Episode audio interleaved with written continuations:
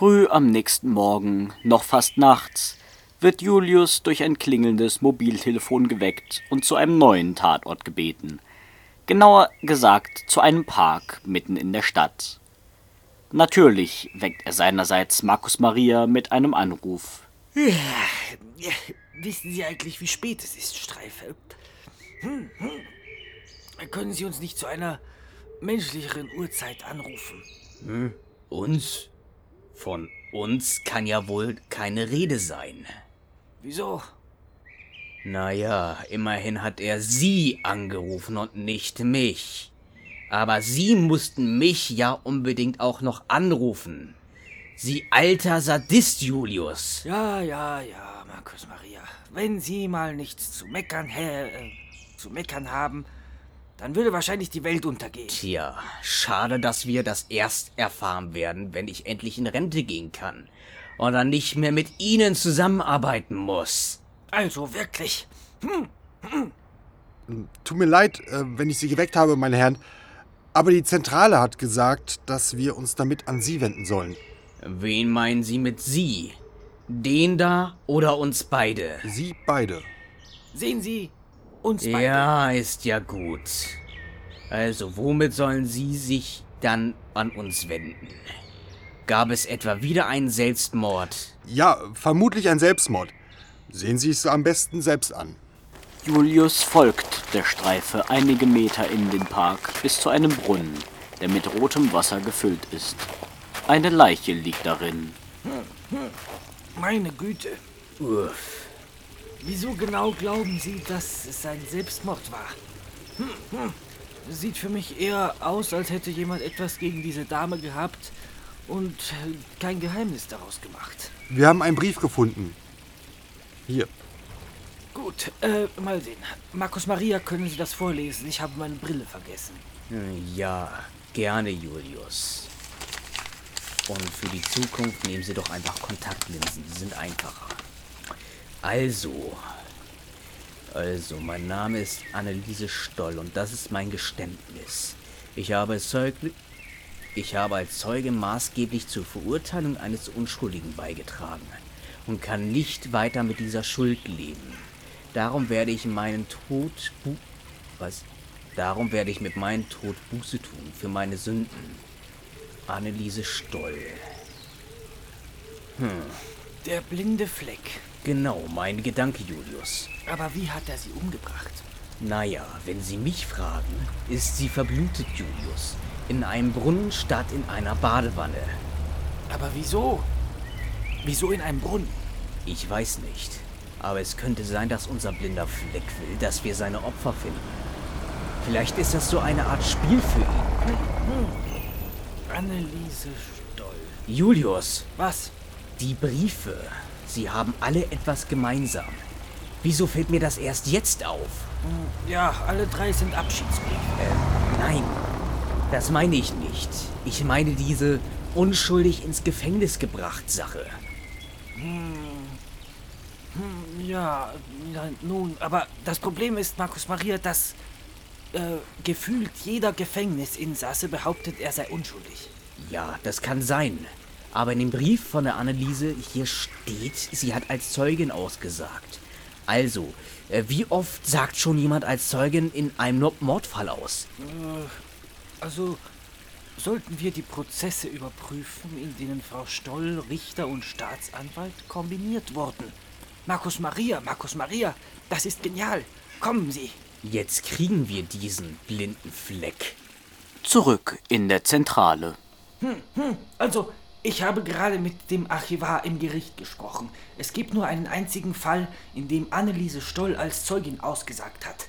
Die Unterlagen habe ich auch schon. Wie das denn jetzt so schnell? Hm, das Gericht hat wohl neuerdings ein paar, wie soll ich sagen, äh, hm, äh, Botenjungen. Oh, praktisch. Warten Sie, sind das die Kollegen, die letztens ihre Dienstwaffen verloren hatten? Ja, in der Tat, Markus Maria. Na, dann schauen wir mal, was die gute Anneliese so Schlimmes ausgesagt hat. Hm, hm. Ich habe hier so eine Art Zusammenfassung gefunden. Ach ja? Hm, hören Sie mal, um 11.22 Uhr betrat der Angeklagte Reinhold Schramm die Ringeisenbank Karlbachstraße mit einem Messer bewaffnet. Kurz darauf greift er damit das Opfer Gerhard Fuchs an, der am Tatort ums Leben kommt.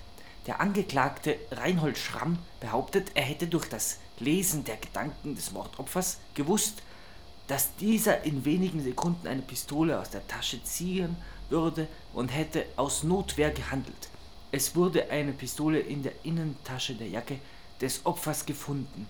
Diese wurde dort allem Anschein nach vom Täter zur Verschleierung der Tat platziert.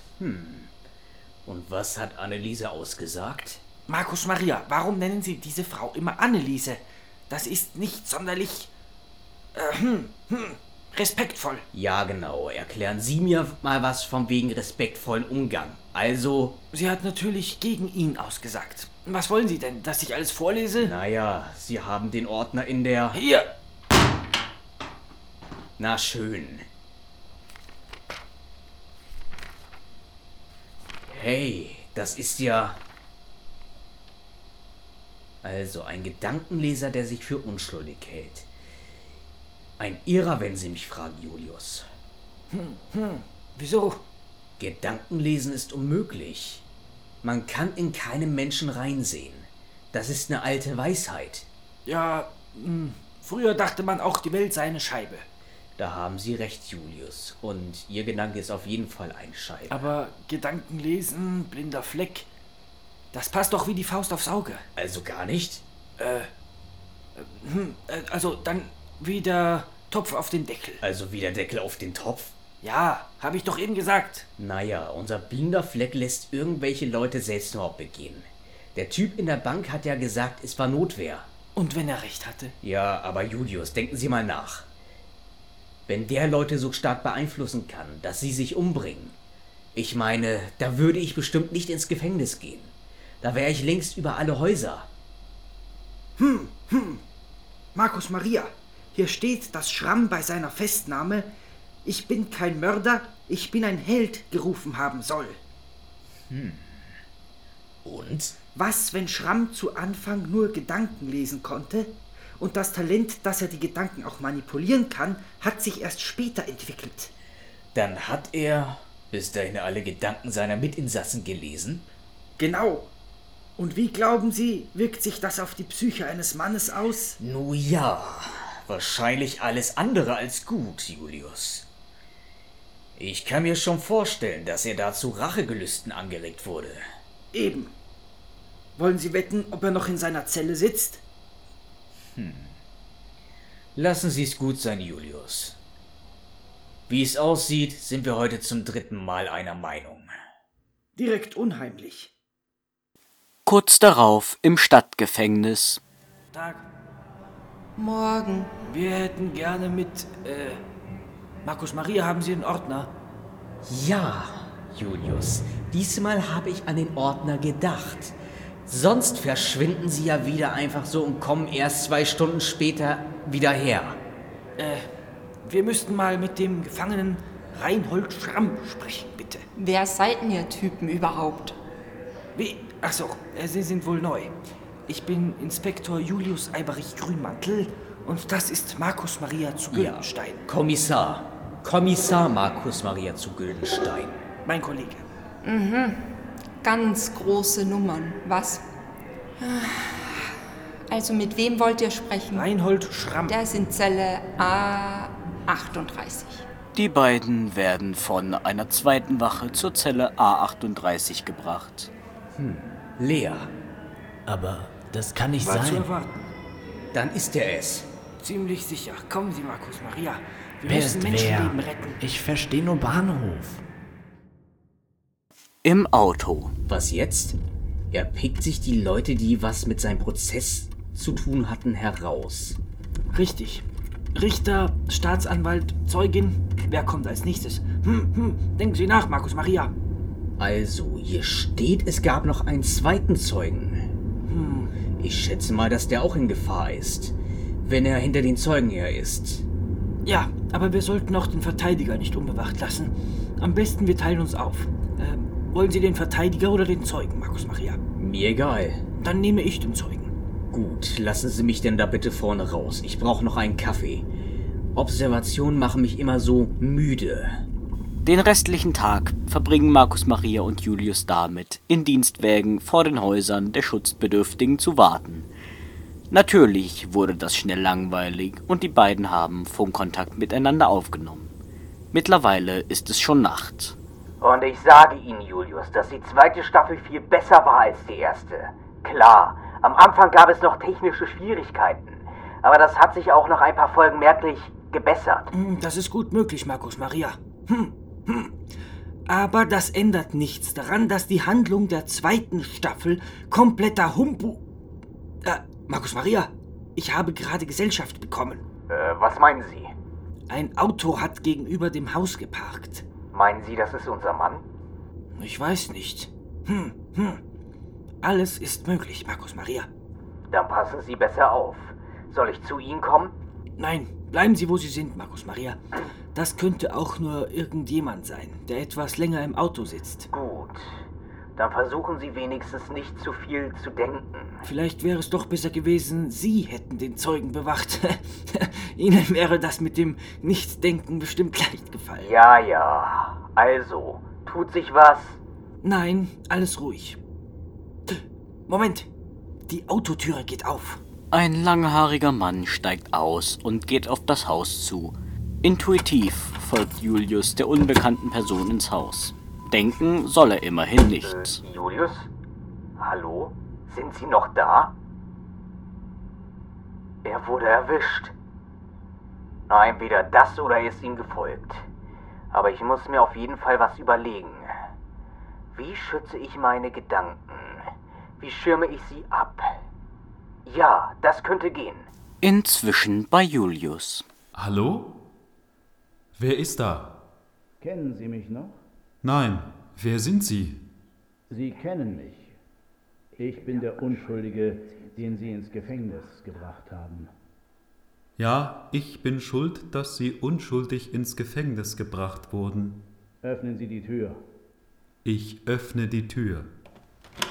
Ich darf nicht denken. Ich darf nicht denken. Oh, wir haben heute noch einen Gast.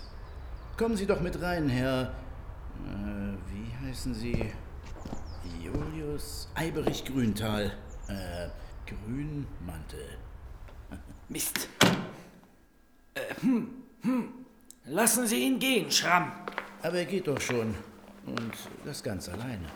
Sie müssen das nicht tun, Schramm. Wir glauben Ihnen, dass Sie Gedanken lesen können. Ähm, Ja, wir wissen auch, dass Sie Gedanken manipulieren können. Und natürlich werde ich jetzt meine Dienstwaffe auf den Boden legen und Ihnen aus dem Weg gehen. und Sie, Johannes, schreiben jetzt das, was Sie so lange schon hätten schreiben sollen. Mein Name ist Johannes Meyer. Und das ist mein Geständnis. Punkt. Ich habe als Zeuge maßgeblich zur Verurteilung eines Unschuldigen beigetragen und kann nicht weiter mit dieser Schuld leben. Punkt. Darum werde ich mit meinem Tod Buße tun für meine Sünden. Punkt. Johannes Meyer. Und wie möchten Sie sich jetzt umbringen? Äh, nein, nicht Sie, Julius. Ach, Sie haben eine Tischsäge im Keller. Äh, Wie praktisch. Äußerst praktisch. Haha. Äh, Julius, äh, Julius, würden Sie bitte den Brief an die Türe kleben, während Johannes die Säge startet? Äh, natürlich, Herr Schramm. Nennen Sie mich Reinhold, Julius. Ja, Reinhold Julius. In der Zwischenzeit ist Markus Maria beim besten Dönerkebab der Stadt angekommen. Ah, Markus Maria, was darf es denn heute sein? Einmal Döner-Kebab extra groß mit viel Soße und Zwiebeln. Und ähm, zweimal Alufolie bitte. Zum Mitnehmen oder gleich essen? Das Döner-Kebab gleich die Alufolie zum Mitnehmen. Der wird auch immer seltsamer. Wieder zurück bei Julius. Wie ich es hasse, wenn die zwei sich aufteilen. Schramm, der Zeuge und Julius sind im Keller, wo die Tischsäge bedrohlich läuft. So, haben wir alles? Johannes, verabschieden Sie sich von Julius. Auf Wiedersehen, Julius. Ich finde es echt nett von Ihnen, mir bei meinem Tod zur Seite zu stehen. Fällt mir nicht leicht, das alles. Aber es muss sein. Sehr richtig. Also dann, äh, Halt, stopp! Das dürfen Sie nicht tun. Äh, Sie töten keine Unschuldigen, richtig? aber wenn Sie sich zwischen Johannes und die Säge stellen, machen Sie sich schuldig nach Paragraf 258 Strafgesetzbuch Absatz 2 wegen Behinderung des Strafvollzugs. Und ich bin der Strafvollzug. Das Bußgeld zahle ich gern. Ihr Bußgeld wird sein, die Säge für Johannes auszuprobieren.